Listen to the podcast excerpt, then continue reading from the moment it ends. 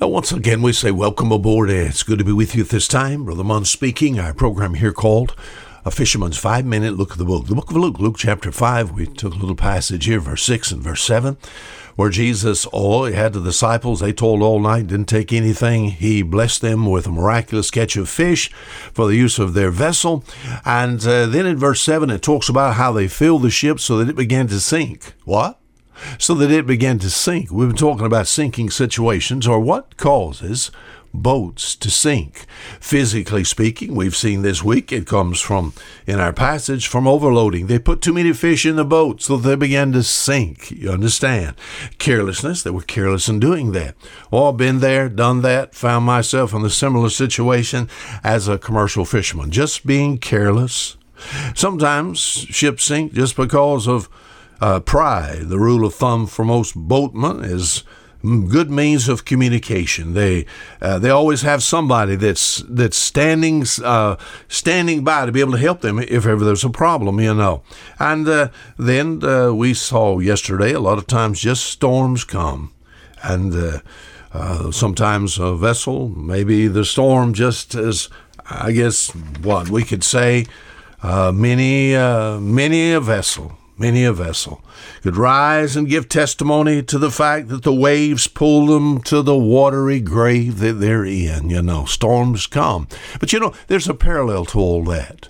What causes a physical boat to sink? Yes, overloading, carelessness, pride, maybe storms, you know. What about believers? What about Christians? I've had lost people even tell me this Brother Mon, I'm sunk. What are you talking about? Lost his health. What are you talking about? Lost his money. What you talking about? He lost his marriage. He sunk.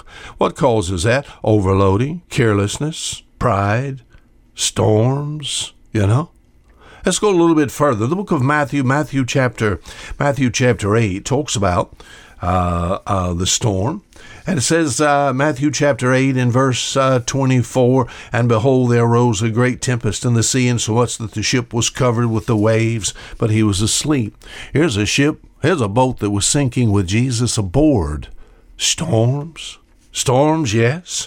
Uh, a boat began to sink here. What's what's the problem? Oh, oh, we got an enemy. So why do ships sink? All right, sometimes it has to do with an enemy. If you're really called to be like Jesus Christ, my friend, your life is not like a cruise ship. you're like a battleship. Oh, you're supposed to be a Christian soldier for the Lord.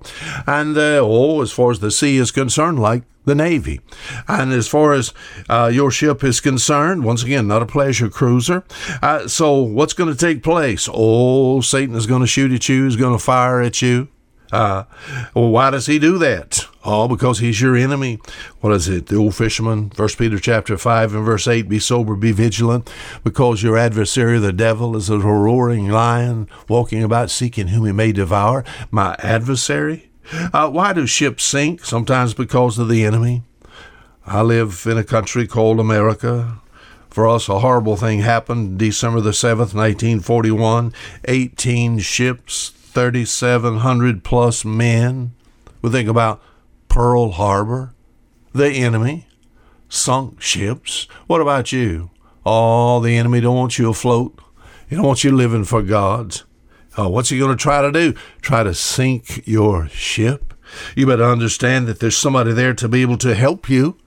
What is it like? Psalm 107. Oh, it talks about they that go down to the sea in ships that do business in great waters. These see the works of the Lord and his wonders in the deep. What happens? Sometimes the stormy wind arises. People are at their wits' end. What do they do? They're supposed to do what is said there in Psalm 107. Then they cried unto the Lord in their trouble, and he bringeth them out of their distresses. Am I talking to someone in a sinking situation now? It may be overloading, carelessness, maybe pride, maybe storms, maybe the enemy is just too much pressure. I'm here to say there is some help.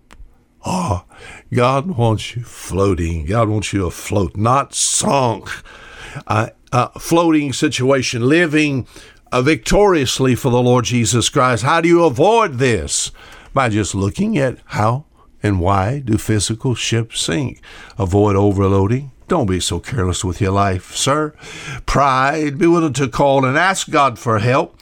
And the storms and the enemy, oh, it's not there to sink you. They're to test you. Avoid those sinking situations. Until next week, Fisherman. Saying goodbye.